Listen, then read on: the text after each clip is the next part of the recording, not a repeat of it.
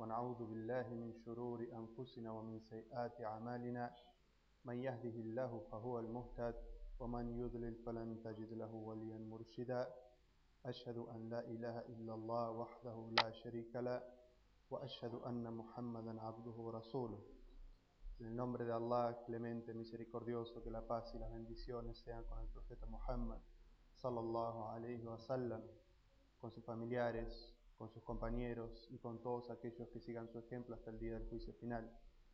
Quiero Allah Azza wa concedernos lo mejor de la fe, proteger nuestra fe, concedernos el tawhid y concedernos obrar acorde a ese monoteísmo. Vamos a hablar en esta charla de hoy sobre el asunto más importante que puede ocurrir a la vida de un ser humano. Allah Azza wa nos ha creado y nos ha creado con un propósito y ese propósito es el de adorarlo únicamente a Él. Ese es el objetivo por el cual el ser humano fue creado. Allah Azza nos creó como una creación especial, no como el resto de las creaciones, no como el resto del makhlukat. Tiene para nosotros un objetivo en nuestra vida y por ese objetivo nos ha dado algo que solamente dio a otra creación al igual que nosotros, que son los genios, que es el libre albedrío. Y Allah Azza wa Jal hablando sobre el objetivo de la creación del ser humano, dice en el Sagrado Corán, La base de datos de virus ha sido actualizada. Es decir, he creado a los genios y a los seres humanos con el, con el objetivo de que me adoren. Es decir, que el objetivo para el cual fue creado el ser humano, lo más importante que tiene que hacer el ser humano en esta vida, es adorar a Allah Azza wa Jal. ¿Y cómo podemos adorar a Allah Azza wa Jal? Hay dos condiciones indispensables que tiene que tener la adoración que hagamos a Allah Azza wa Jal para que sea aceptada por Él. Y podemos sacar estas dos conclusiones de aquel testimonio que nos hace ser musulmanes.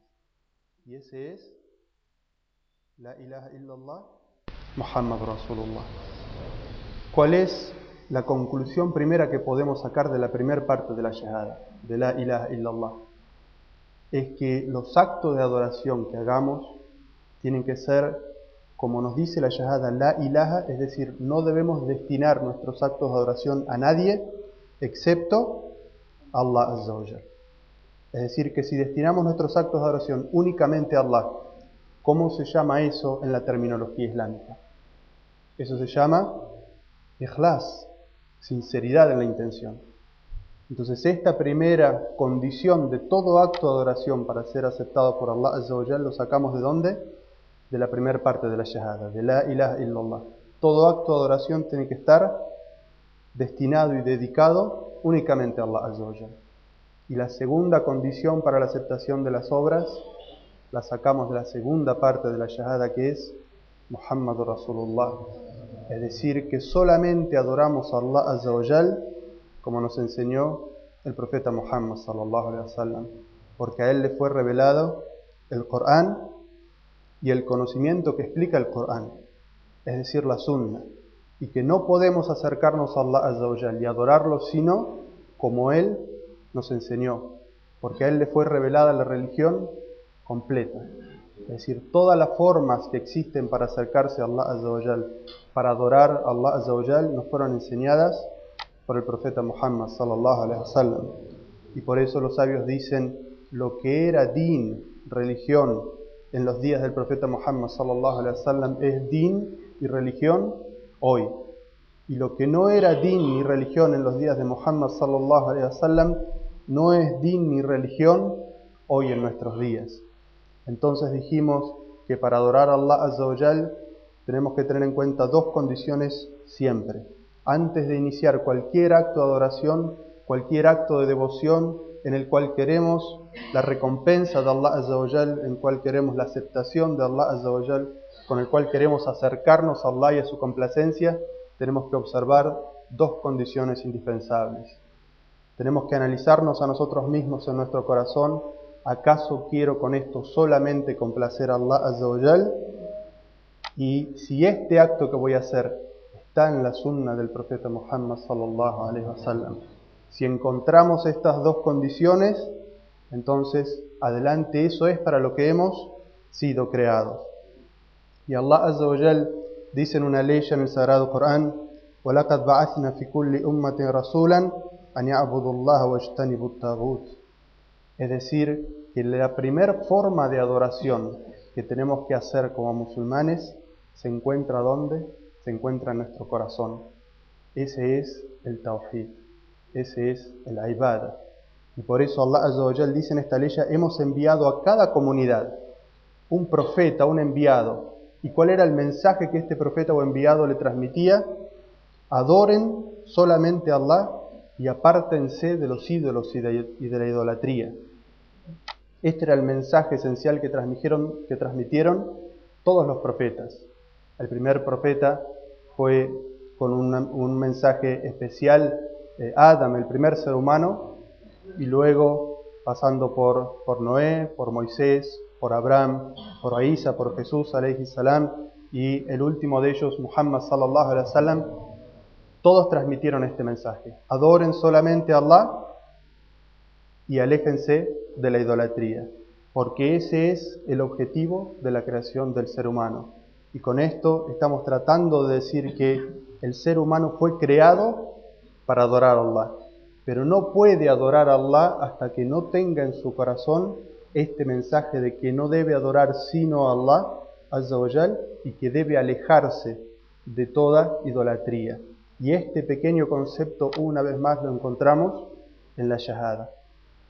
Si nosotros analizamos la Shahada nos vamos a dar cuenta que dice primero la ilaha, es decir, se niega la existencia de cualquier ser que merezca la adoración. Y después lo afirma únicamente para Allah Azza y dice illallah. Entonces, lo que queremos decir con esto es que primero se debe negar la adoración de todo otro ser que Allah Azza y luego dirigírselo únicamente a él. Y en un hadiz que nos narra Ibn Masud, compañero del profeta sallallahu alaihi wasallam, dice: Quien quiera conocer el testamento o las últimas palabras del profeta Muhammad sallallahu alaihi wasallam, que escuche o que lea estas aleyas del Sagrado Corán. Dice: قل تعالوا أتل ما حرم ربكم عليكم أن لا تشركوا به شيئا وبالوالدين إحسانا hasta que termina la ley y dice وأن هذا صراطي مستقيما فاتبعوه ولا تتبعوا السبل dice la ley en su traducción en el idioma español y venid que os recitaré lo que vuestro Señor os ha prohibido que le asociéis y sed bueno con vuestros padres. Y al final de la ley dice, y esta es mi vía, la guía recta, seguidla pues, y no sigáis otros caminos que os desviarían de su camino. Esto es lo que os ha ordenado, quizás así tengáis temor de Allah. El compañero del profeta Muhammad sallallahu alaihi wasallam, Ibn Mas'ud, radiallahu anhu, hablando luego de la muerte del profeta sallallahu alaihi wasallam, aquellos que venían después a los tabi'in, les decía, si ustedes quieren saber cuál era la esencia del mensaje del profeta Muhammad sallallahu alaihi wasallam, cuál fue el testamento que dejó. Y los sabios cuando hablan de estas palabras de Ibn Masud dicen que él hablaba y decía la palabra testamento en una manera metafórica, porque el profeta sallallahu alaihi wasallam no había dejado un testamento escrito, sino que lo que Ibn Masud radiallahu anhu quería decir, es decir, las últimas palabras y aquello que había aconsejado a su nación. Y que ese consejo lo podíamos encontrar en una ley en el Sagrado Corán. Y que esta ley es, venid que os recitaré lo que vuestro Señor os ha prohibido, la asociación. Es decir, asociar a otros junto con Allah Azza wa en la adoración. Y esto quiere decir que debemos dedicar todos y cada uno de nuestros actos de adoración únicamente a Allah. ¿Y cómo podemos encontrar esto en nuestros corazones? Cada vez que vayamos a hacer un acto de adoración, revisar nuestra intención dentro del corazón. y que esta acción, la de buscar siempre el ikhlas en el corazón, cada vez que vamos a hacer un acto de adoración, que significa poner en práctica el tawhid, este Allah Azza wa lo denomina como el camino recto. Y por eso dice al final de la ley, y esta es mi vía, es decir, la guía recta, seguidla y no sigan otros caminos, porque esos otros caminos los llevarán por desvíos. Y que eso es lo que Allah Azzawajal nos ha ordenado a nosotros y lo ha hecho el objetivo de nuestra vida.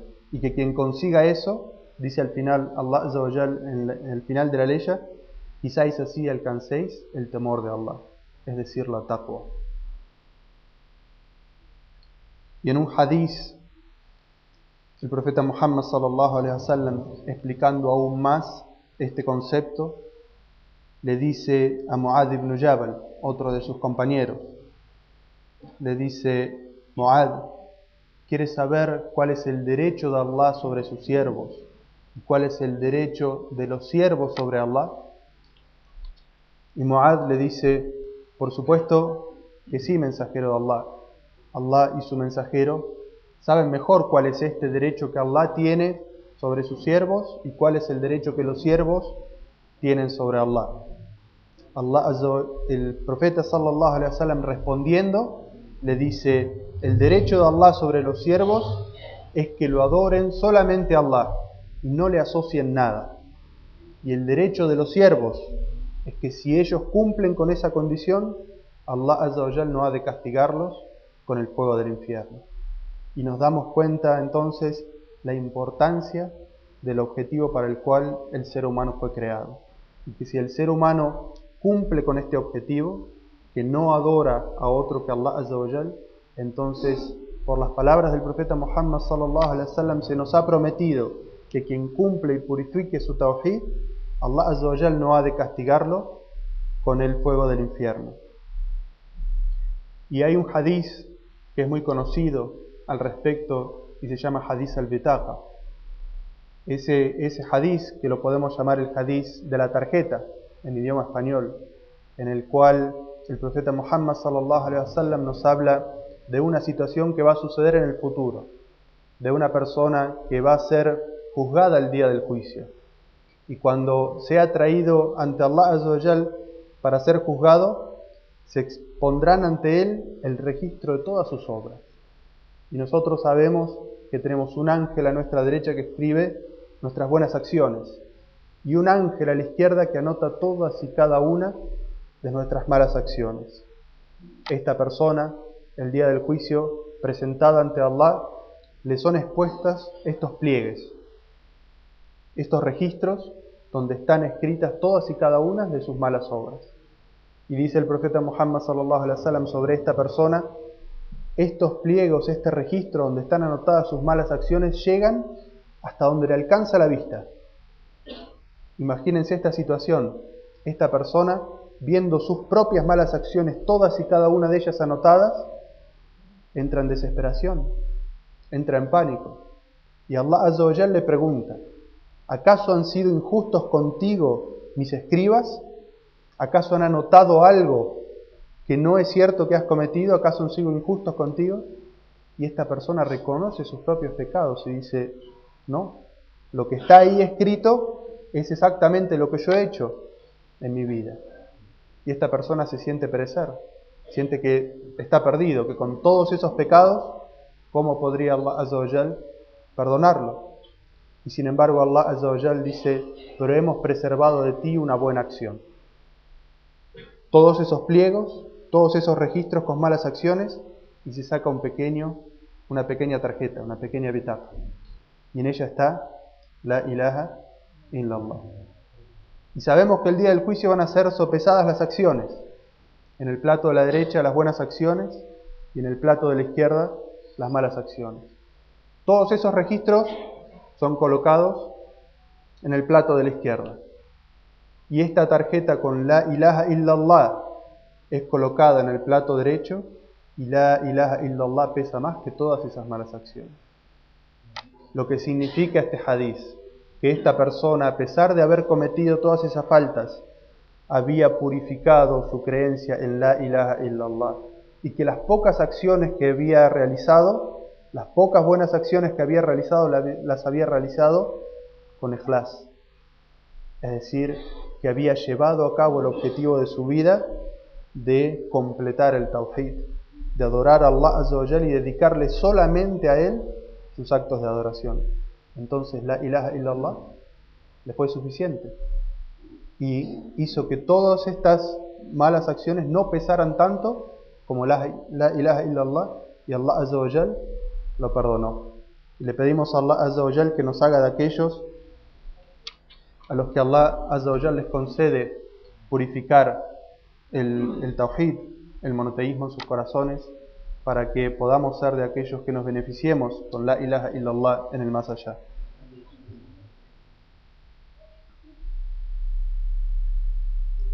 Dice Allah Azza wa Jal en una ley en el Sagrado Corán: الذين آمنوا ولم يلبسوا إيمانهم بظلم أولئك لهم الأمن وهم مهتدون Dice la traducción en idioma español: quienes creen y no revisten su fe de injusticia e impiedad, esos son los que tendrán seguridad y estarán bien guiados.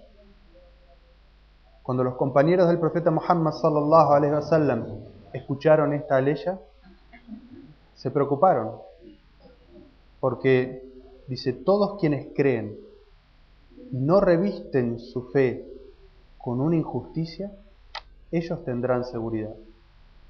Los sahabas se analizaron a sí mismos, pensaron en su propia vida y dijeron, mensajero de Allah, ¿y quién de nosotros no comete una injusticia?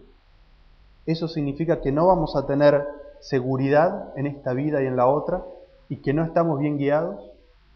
Y el profeta Muhammad sallallahu alaihi wasallam explicando el Corán a sus compañeros le dice, no es ese la interpretación de esta ley, sino que el dhulm es como está en una ley en, eh, en el Sagrado Corán que dice Inna shirka la dhulmun azim, es decir, la, la asociación, la idolatría, el politeísmo es la peor de las injusticias. Y esa es la interpretación que viene a esta ley. Es decir, aquellos que creyeron y no revistieron su fe con ninguna forma o ninguna expresión de idolatría, de politeísmo y de asociación a Allah, esos son los que van a tener seguridad en su fe en este mundo, van a estar seguros en el día del juicio y son los que están bien guiados, es decir, por el Sirat al-Mustaqim. Le pedimos a Allah Azza que nos haga de ellos. Pero lo que tenemos que entender es que algo tan peligroso como shirk, que nos puede sacar de tener seguridad en la fe en este mundo, de, sacarnos de ser aquellos que están bien guiados, que están en el camino recto que Allah ha, eh, ha trazado para nosotros y que nos va a sacar la seguridad en el día del juicio, es algo que merece de nosotros ser estudiado. Es decir, cuáles son todas aquellas expresiones de shirk en las cuales nosotros podemos caer sabiendo o sin saber que nos pueden sacar esta seguridad en la fe en este mundo y nos pueden poner en una situación tan complicada en el más allá en el cual no tengamos seguridad en el día del juicio. Por eso es que, como dicen los sabios, no se conoce completamente el tawhid hasta que uno no estudia todo lo que es el shirk para evitarlo y así poder completar y purificar su tawhid.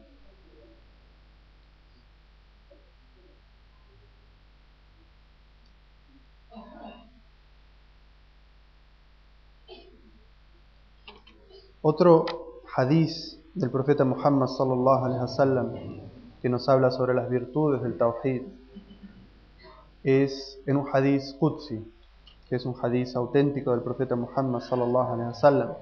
Y el hadiz Qudsi es aquel en el cual Allah azza wa habla al profeta Muhammad sallallahu alaihi wasallam y el profeta nos transmite a nosotros las palabras de Allah que no son Corán, y que pueden llegar al profeta Muhammad sallallahu alaihi wasallam en aquella noche en el que él hizo el viaje nocturno y la ascensión a los cielos, como también pueden aparecer en una revelación.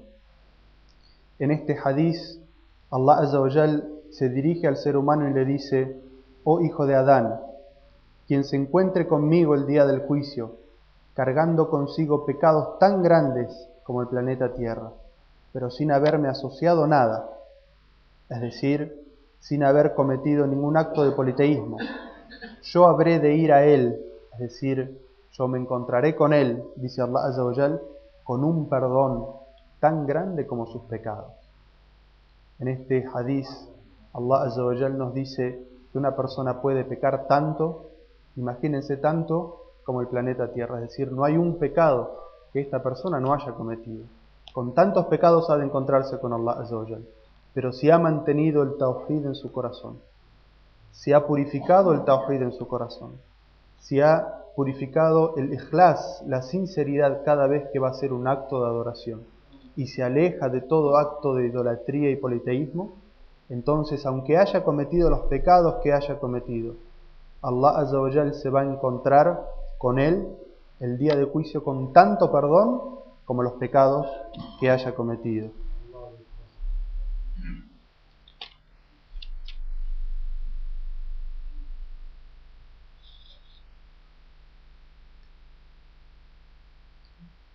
Pero, ¿quién de nosotros puede estar seguro que nunca ha de caer en un acto de shirk? Si nosotros como personas consideramos que no podemos estar seguros y leyendo el Sagrado Corán encontramos una ley en la cual el profeta Ibrahim, y todos sabemos que el profeta Ibrahim era Khalilullah, es decir, el amigo cercano, el cercano de Allah Azza Él, haciendo dua, pidiéndole a su Señor por su tawhid, dice, oh Señor, evita que yo y mis hijos sirvamos o adoremos a los ídolos. Dice, Wajnibni wabaniya an al-asnam. Es decir, el profeta Ibrahim, él era un enviado de Allah Azza que recibía la revelación constante de su Señor, que había recibido un mensaje para transmitir y como dijimos anteriormente, todos los profetas recibieron un mensaje que era adorar a Allah Azza y apartarse de los tagut, adorarse de los ídolos, de la idolatría. Este mismo profeta pidiéndole a Allah Azza que por favor lo proteja a él y a su descendencia de caer en la idolatría. Él era un profeta, nosotros no lo somos. Él no se sentía seguro de caer en el shirk. ¿Debemos nosotros sentirnos seguros de caer en el shirk? ¿De que no vamos a caer nunca en el shirk? Evidentemente es algo que no sería correcto. Si los profetas de Allah, las personas elegidas de Allah, como dijo el profeta sallallahu alaihi wasallam, Allah Azza miró a los corazones de toda la creación y eligió los corazones más puros para ser los profetas.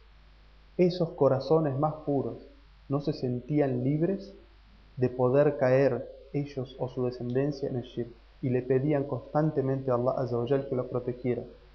Así mismo debemos obrar nosotros. No sentirnos seguros de que porque decimos la ilaha illallah, soy musulmán y alhamdulillah, nunca vamos a caer en un acto de idolatría. No a sabiendas y mucho menos por un error o por desconocimiento. Esta actitud no es una actitud realista. El musulmán, por desconocimiento, es decir, por no estudiar su religión, puede caer en un acto de shirk.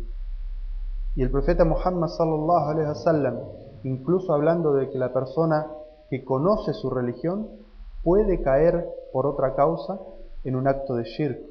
Y por eso le dijo una vez a sus compañeros, lo que más temo para vosotros es que caigáis en la idolatría menor.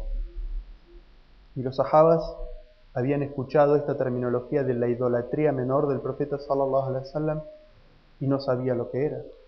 El profeta sallallahu alaihi wasallam hablaba en el idioma árabe, el idioma que ellos entendían, pero traía terminología, palabras que tenían una implicancia islámica que ellos no entendían.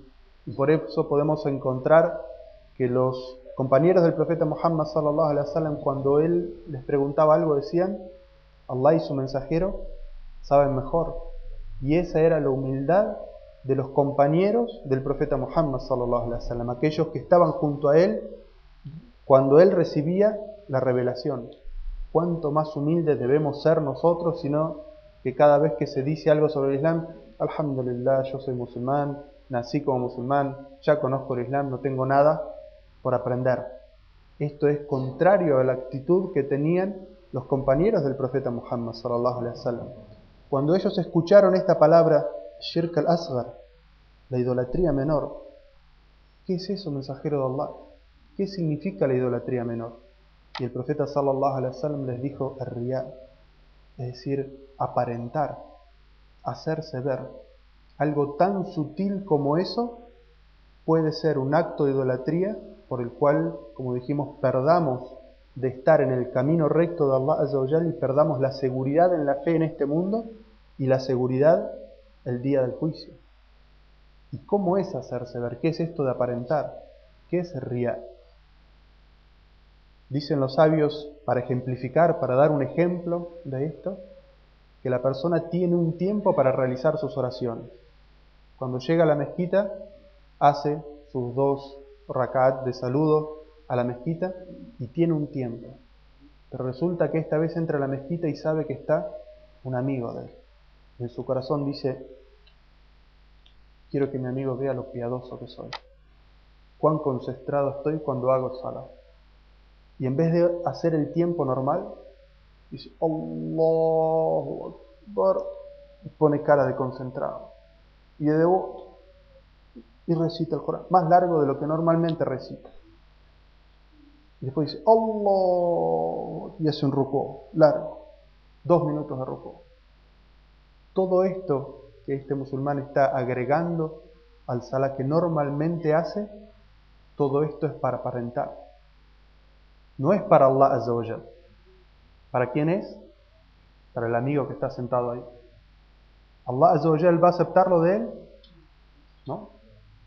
Allah Azza dice en un hadith Qudsi, un hadith auténtico, dice, yo soy el más soberbio, no acepto sino lo que se hace sinceramente por mi causa. Aquel que asocie junto a mí en su, en su adoración, habré de rechazarlo a él y a su obra. Es decir, que aquello que pueda hacer una persona que agregue al acto de adoración que normalmente hace, eso no está aceptado por Allah. Entonces, ¿esa oración será aceptada? Esa oración no será aceptada. No solamente el acto de adoración no es aceptado, sino que está cometiendo un acto de shirk, que es un pecado. Entonces, ¿cuánto debemos nosotros en cada uno de nuestros actos de adoración, revisar nuestra intención? Cuando hacemos el vudú, cuando hacemos el salat, cuando damos caridad. ¿Cuántas veces una persona puede verse tentada a decir quiero dar caridad para que se, diga qué generoso que es, cómo colabora con la mezquita, mashallah, cómo invita a la gente a comer, cómo es generoso. Y el profeta Muhammad sallallahu alaihi wasallam enseñándonos cómo debe de ser generoso a una persona, cómo debe dar caridad, nos dijo que dé caridad de una manera que su mano izquierda no sepa lo que da su mano derecha. Y está hablando de la misma persona. ¿Qué nos quiere decir el profeta sallallahu alaihi wasallam? Que las personas más cercanas a él ni siquiera sepan la caridad que esta persona está haciendo. Y por eso el profeta sallallahu alaihi wasallam cuando hablaba sobre la mejor oración, ¿cuál es el mejor salah? El que hace la persona en lo oscuro de la noche, cuando la gente duerme. Cuando no existe posibilidad ninguna de aparentar y la persona lo hace solamente para agradar a Allah Azza esa es la mejor oración.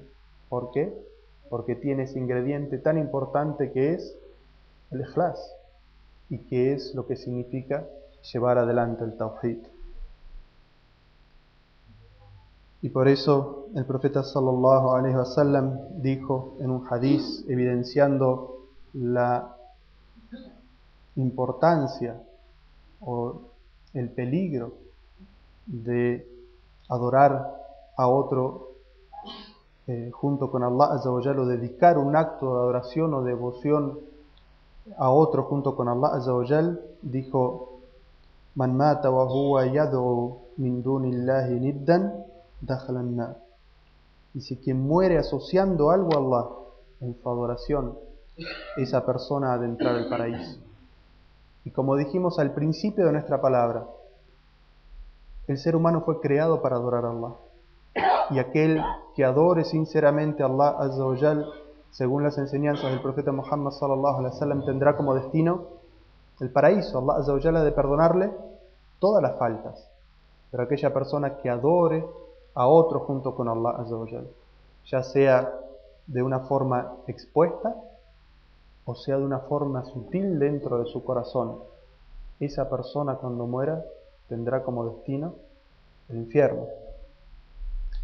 Y por eso le pedimos a Allah Azza que nos conceda purificar nuestro tawhid, que nos conceda ser de aquellos que analizan los textos del Corán y de la Sunna y los hacen vívidos en su propio día a día, en su propia vida, y que analizan las palabras del profeta Muhammad sallallahu alaihi wasallam y le dan verdadera importancia, porque nosotros fuimos traídos a esta vida para adorar sinceramente a Allah azza Todo el resto de lo que nosotros hagamos no es el objetivo de nuestra creación.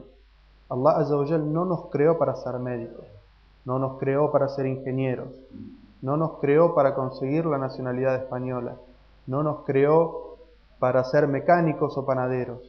Todos esos son medios por los cuales el musulmán consigue su objetivo final, que es adorar a Allah Azza wa sinceramente.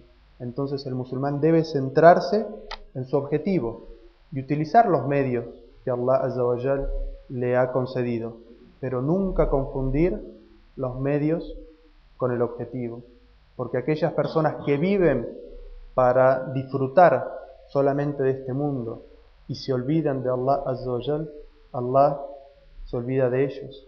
Y tienen una vida, aquellos que se olvidan de Allah Azza wa tienen una vida desgraciada, una vida llena de infelicidad, eh, con un corazón muerto, porque aquello que revive los corazones, aquello que da paz y serenidad a los corazones es el recuerdo de Allah Azza Y esta nuestra religión no es únicamente una religión de palabras, sino que es una religión de sentimientos en el corazón, una religión de palabras y una religión de hechos. Le pedimos a Allah Azza que nos conceda la fe y nos conceda ser de aquellos que aman al profeta Muhammad sallallahu alaihi wasallam más que cualquier persona, implementan sus enseñanzas y su sunna en su vida y que la paz y las bendiciones sean con el profeta Muhammad sallallahu alaihi wasallam, con sus compañeros y con aquellos que siguen su ejemplo y su guía hasta el día del juicio final.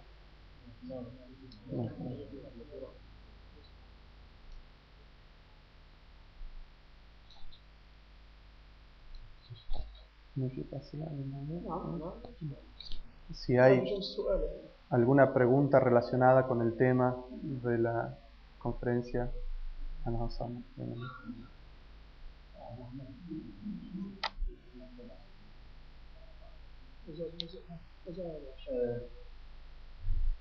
الحمد لله تفضل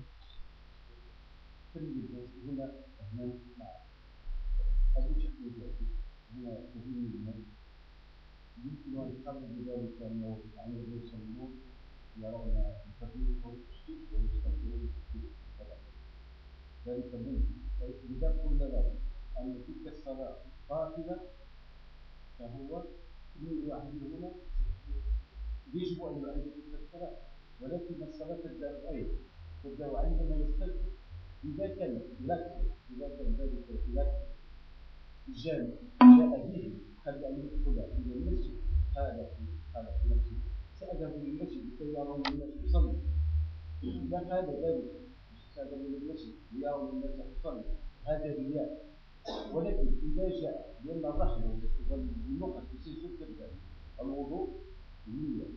سأذهب لأصلي درجة المشي إما أتى مشيا أو في سيارة الدخول للمسجد صلاة المسجد كل ذلك لأن الله فضل بعضنا بعض الدرجات والآخرة درجة مختلفة لكل درجة تلك الصلاة مقبولة عند الله ولكن أجرها ناقص أجرها يكون ناقصا لأن جاء من البيت الباب بيته بنية الصلاة لم يأتي بنية أن سأجهل لكي يرون الناس بعد الخروج لكي يقوموا بأعمال بارك الله. يذهبوا ليصلوا بارك الله. درجته سالمة حتى لو نسينا هنا نقول ها هذا صحيح أصلي لكي يراني ولكن الصلاة Eh, voy, a, repetir la, pregunta del hermano, a ver si la, la formulamos para que todos la entendamos. Es una pregunta muy válida e interesante. El hermano dice, eh, la diferencia entre, ¿cuál sería la diferencia entre una persona que cuando sale de su casa eh, para la mezquita ya tiene la intención de que va a hacer una oración o, o de que quiere ir a la mezquita a hacer el salá para que lo vean? Esa persona y otra persona que sale de su casa con la intención de ir a hacer el salá a la mezquita sinceramente por Allah y que cuando entra a la mezquita encuentra que su amigo está ahí, entonces en ese momento decide hacer o embellecer la oración más de lo que normalmente lo hace. Y otro ejemplo podría ser también aquella persona que ya empezó a hacer el salá y mientras está haciendo el salá siente a alguien a su lado, se da cuenta que está su amigo y entonces en ese momento empieza a alargar la oración más de lo común o de lo normal. ¿Está bien la, la formulación? Es una pregunta muy importante. Los sabios dicen con respecto a riá, con respecto a la a aparentar, que dependiendo del momento en el que aparece, tiene mayor o menor influencia sobre la obra. En el primer caso, en el que la persona tenía la intención de aparentar desde el momento que salió de su casa y el chef nos decía que ya hizo con la intención el udú, es decir, de ir a hacer esa oración en, la que va a hacer, en la que va a aparentar, eh, ya tenía esa intención cuando hizo el udú, cuando fue caminando hacia la mezquita, cuando ingresó a la mezquita y cuando empezó la, eh, la oración. Los sabios dicen que en, en estos, en este caso, cuando la intención de aparentar es antes del comienzo de los actos, todos estos actos de adoración son inválidos, porque están afectados desde un principio con la intención de dirigirlos a otro que no es Allah. Y aunque no sea completamente a otro, aunque sea parte a Allah y parte a otras personas, está afectado por este acto de aparentar y por lo tanto Allah Azza como dice, Allah es puro y bueno y acepta únicamente lo puro y lo bueno, es decir, lo que está dirigido únicamente a Él. Lo que está dirigido a Él y a otros, Allah Azza no lo acepta. Este es el primer caso. Entonces el udú está afectado por, en el primer caso, el udú está afectado por la, por la apariencia, eh, el camino a la mezquita está afectado por la apariencia y la oración está afectada por la apariencia.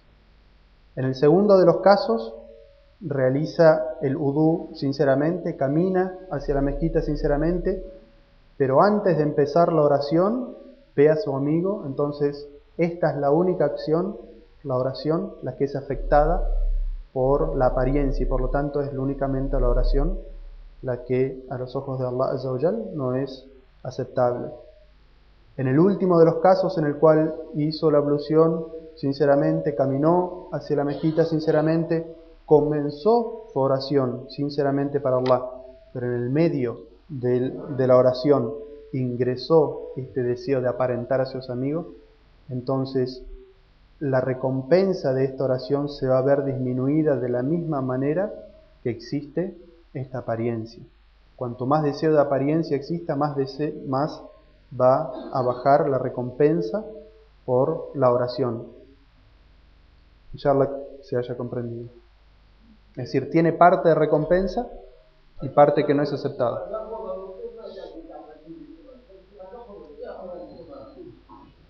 Referente, referente al shirk es el oculto.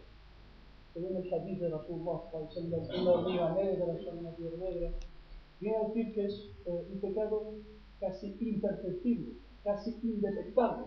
De hecho, Rasulullah es muy importante destacar este dua, le enseñó a Sahaba un dua específico para mantenerse a salvo, para protegerse frente a este tipo de shirk, de shirk que solemos cometer inconscientemente. Hay un dua. Y la sinceridad no es otra cosa que complacer y agradar solamente a Allah. Tener el anhelo y el deseo profundo de complacer y agradar solamente a Allah. Este es el Islam. Y un dua para hacer frente a ese tipo de shirk oculto. Claro, claro. Excelente.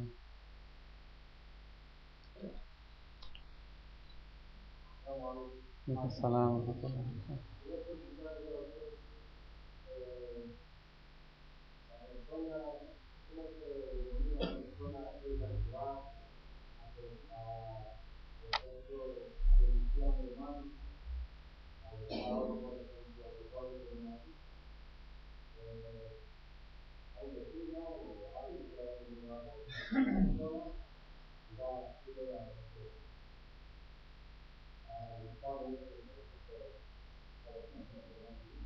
Ahora, Carlos, agradecería si las preguntas son sobre el, sobre el tema de la, del, del ikhlas.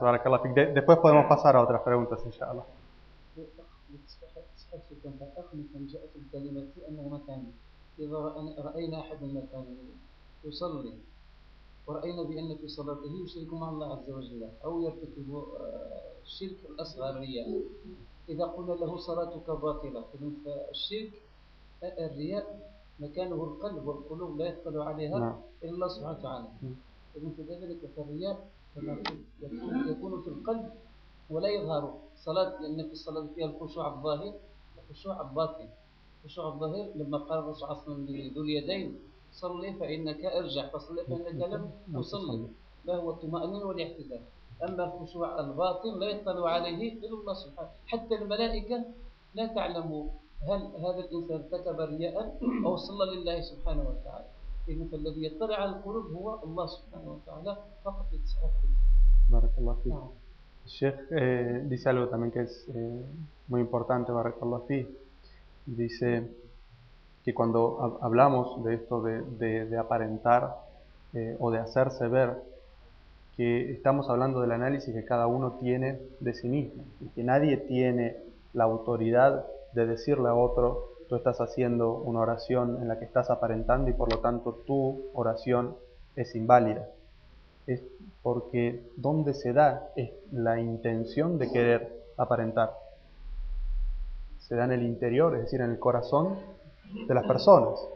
¿Y quién es el único que sabe y contempla exactamente lo que hay en los corazones de las personas? Allah Azza Y por eso que el profeta Muhammad sallallahu alaihi wasallam nos decía que aquellas personas que digan la ilaha illallah Muhammad Rasulullah sean musulmanes, hisabuhum Allah. Es decir, Allah es el que los va a juzgar. Nosotros solamente juzgamos a las personas por aquello que nos es evidente.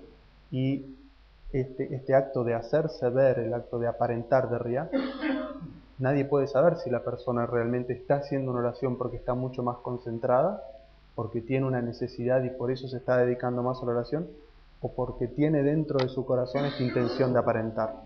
Y eso es muy importante para que los musulmanes no nos convirtamos en los policías de los musulmanes. Es decir, los corazones de los musulmanes corresponde juzgarlos únicamente a Allah Azza wa Barakallah fiik.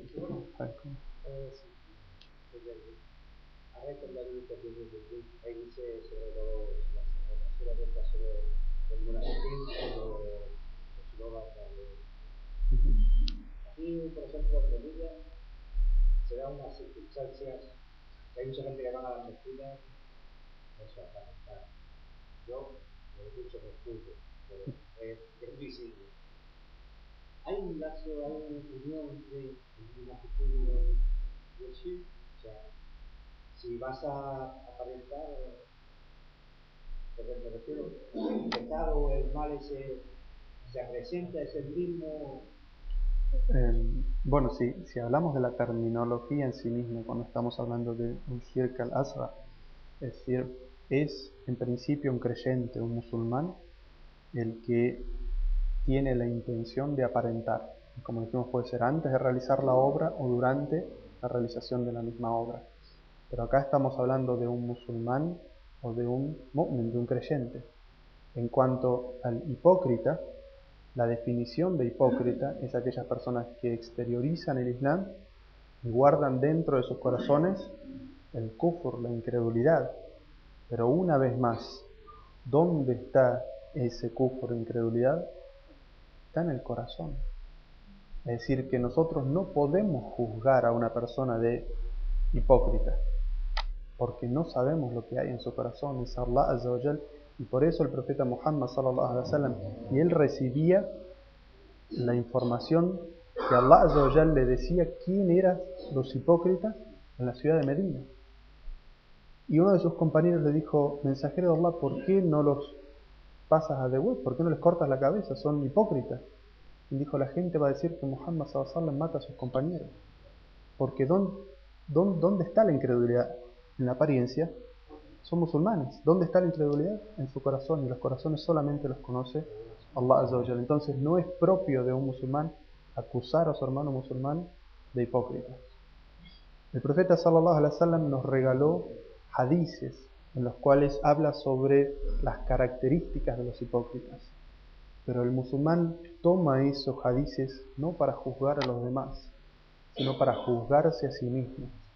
Cuando habla, miente. Cuando promete, no cumple. Cuando discute, es ofensivo e insulta. Todas esas son características que el musulmán tiene que revisar en sí mismo si las tiene o no las tiene. Es decir, que es para analizarse a sí mismo. Y no es propio de un musulmán andar acusando a otros musulmanes de eh, hipocresía o incredulidad o, o otras cosas. Que era... Necesitamos eh, saber cómo tenemos que necesitamos de nuestra comunidad cómo tenemos que actuar en esa, situación. Es la mejor forma de actuar Eh, eh, yo no, no llego a comprender bien, o sea, si hay una persona hipócrita, ¿cómo actuamos?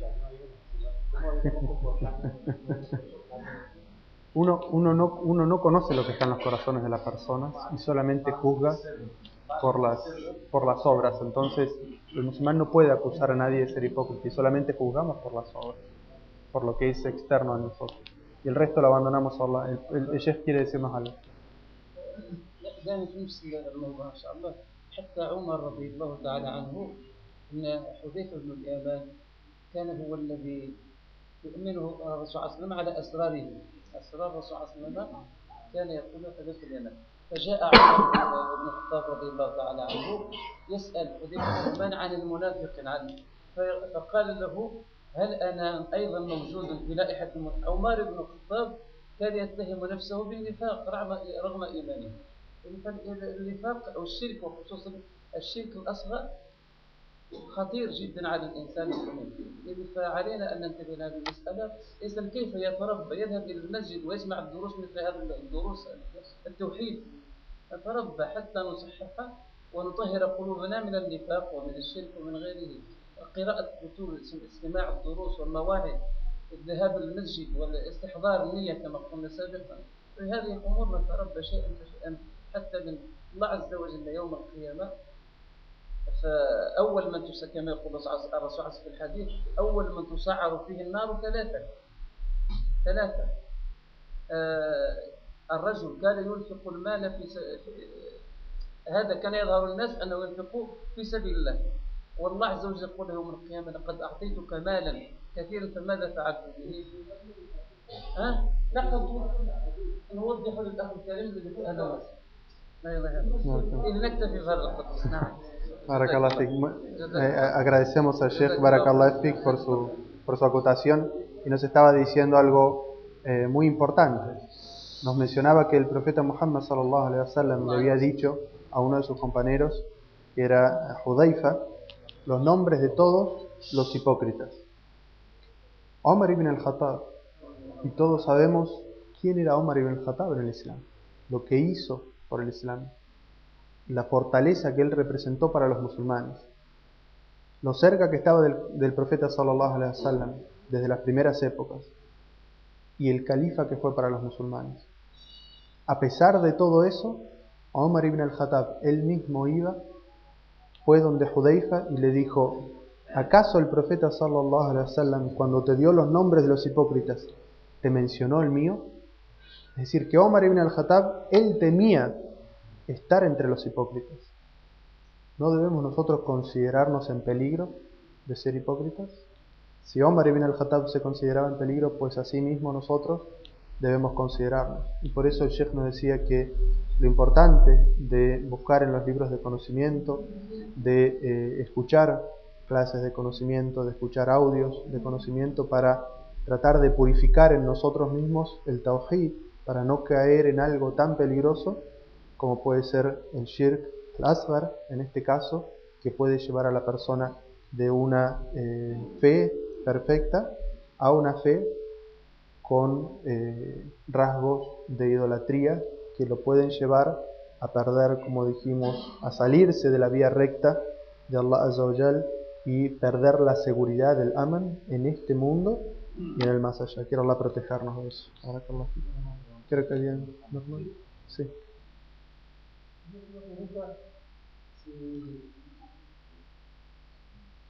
Sobre, sobre las últimas medidas, sobre muchas dudas.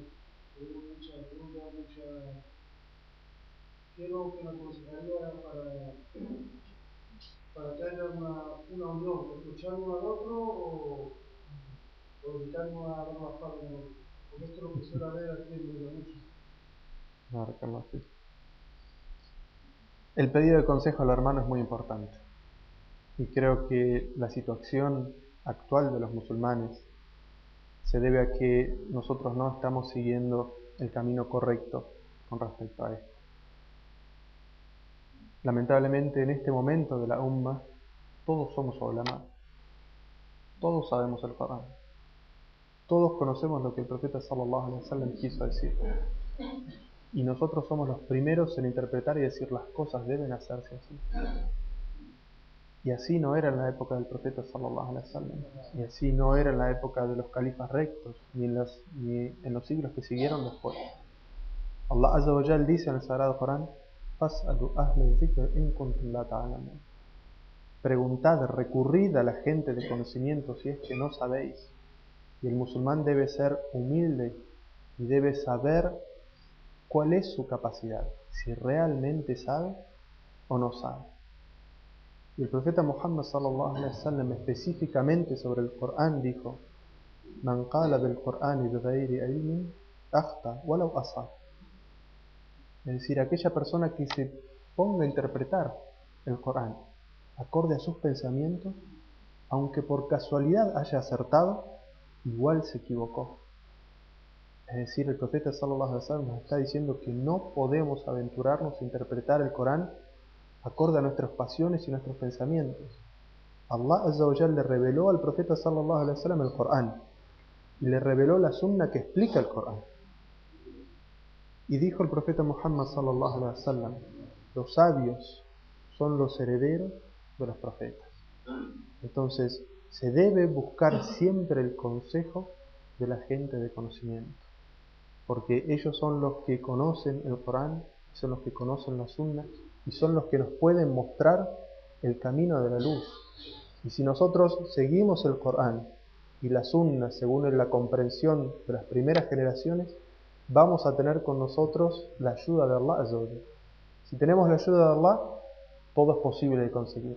Si no tenemos la ayuda de Allah, entonces estamos en una situación de, de debilidad en la cual no vamos a conseguir nada. Y ese es el peligro, la situación en la que nosotros nos encontramos como umma hoy. La umma está completamente dividida. Si los musulmanes se, se agruparan, se juntaran en torno a sus sabios preguntándoles qué es lo que deben hacer, cómo seguir correctamente el Islam, entonces la umma tendría armonía. Y es lo que ha perdido hoy en día. Cada uno está por su camino y nosotros leímos hoy una ley en la que dice no sigan otros caminos que se desvíen porque van a terminar desviados. Sigan el camino del Tawhid y evidentemente el conocimiento del Tawhid y el conocimiento de las ciencias islámicas están los sabios. Y fíjense que Allah Azza wa dijo en el Sagrado Corán Allah wa Rasul wa ulil amri minkum Dice, obedezcan a Allah, una obediencia absoluta. Obedezcan al mensajero, es decir, una obediencia absoluta. Y aquellos de entre vosotros que tengan autoridad y conocimiento. Y fíjense que Allah no dice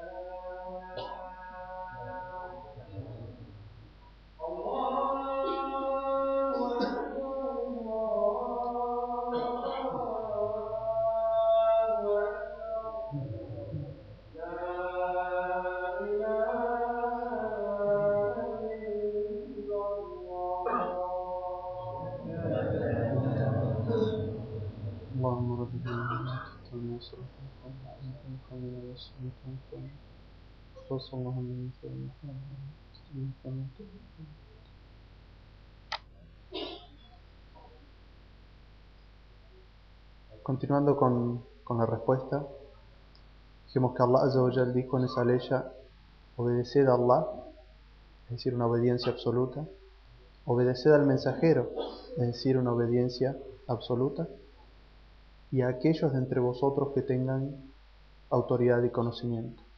Y no dice en esta última parte, y obedezcan aquellos que tengan autoridad y conocimiento, sino que dice, mientras la gente de autoridad y conocimiento siga las dos obediencias absolutas anteriores, es decir, Corán y Sunna, entonces deben obedecer a los sabios y gente de autoridad entre vosotros. Entonces los musulmanes deben agruparse y apoyar, preguntar a sus sabios y apoyar a sus autoridades.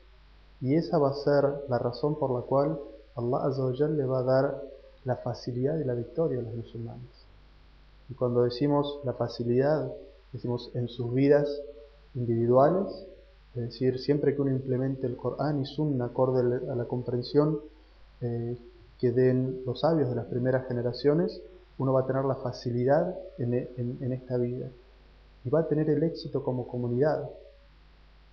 Es decir, Allah Azza le va a permitir a la comunidad islámica que se aferre a sus sabios y apoye a sus autoridades, le va a conceder florecer como comunidad.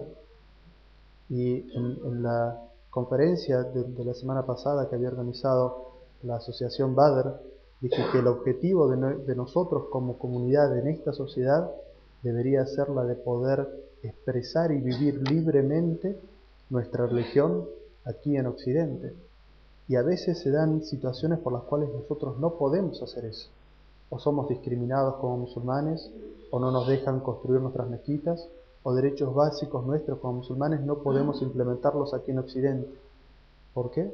Porque no estamos unidos, porque no escuchamos a nuestros sabios y porque no apoyamos a nuestras autoridades.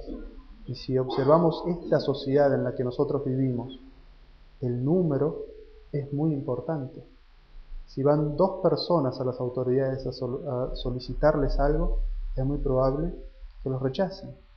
Pero si toda la comunidad islámica está unida y esa persona que va a solicitar algo va con el respaldo de 30.000 o 40.000 musulmanes que viven en esta ciudad, la respuesta evidentemente va a ser otra.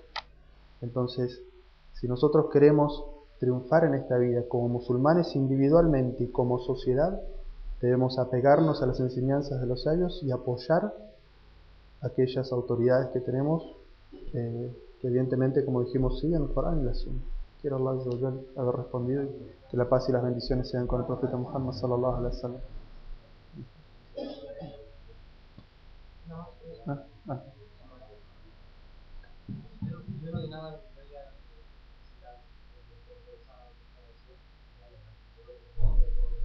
No, que hace mucho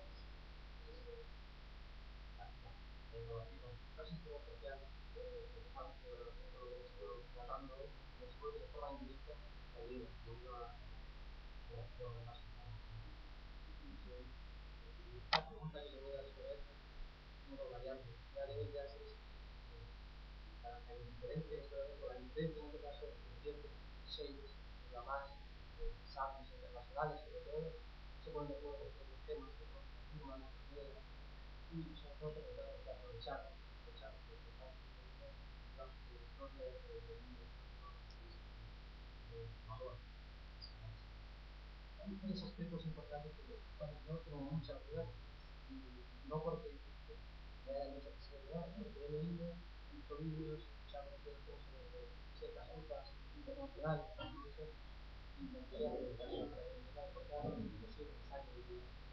Volviendo a la, a la, vida, a la innovación, hay tres cuestiones. La primera es relacionada con el cortejo fúnebre en el momento en que transportan al muerto la. Todas las ocasiones en las que he participado en el tierra, siempre se suele decir, ya, ya, total, mientras se transporta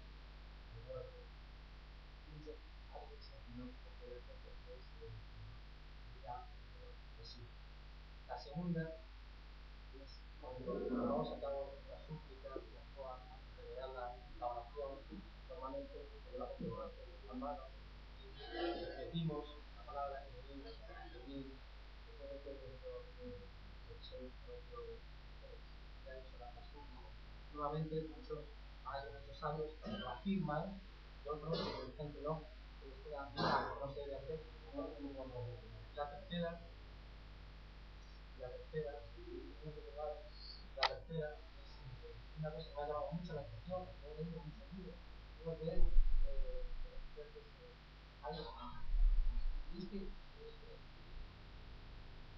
no sé cómo se llama en español, rosario, ¿cómo se llama? También lo han, denominado que no debe llevarse a cabo. Sin duda, Barakalafik por la pregunta. Creo que cada una de las tres preguntas que hizo, si todas las escucharon, merece una conferencia en sí misma. Hablar qué es la innovación, que realmente es algo este, que necesita mucho desarrollo. Después el tema de los, del cortejo fúnebre y eh, quería decir que no es el primer hermano que me pregunta esto desde que llegué a Melilla, más o menos me lo han preguntado como cinco o seis veces eh, y yo he consultado eh, con, con, algunos chefs locales porque es, es, algo que yo eh, desconozco. No conozco las tradiciones, las costumbres de, de, cada uno de los lugares. Em, con respecto al, al Masbaha, bueno, hay todo un estudio, libros escritos sobre si el Masbaha es, es Sunna o es Vida, y el tercero es y levantar las manos en Dua. Creo que todo eso realmente eh, necesita muchísimo desarrollo y sería injusto que yo diera un sí, no, villa o, o sunna en este momento porque realmente eso necesita una... Este, si, si quisieran organizar otra reunión para mañana, podría hablar una hora como hoy exactamente respondiendo esas tres preguntas, inshallah. Este, espero que el hermano inshallah no se... Pero eh, inshallah en otro momento lo podemos responder. Inshallah. Sí, no sé, eh, عفوا يا شيخ عندنا وقت ولا عشاء ولا الصلاة إن شاء الله آه. الله يجزيكم الله يجزيكم Hacemos el salah inshallah. Barakallah.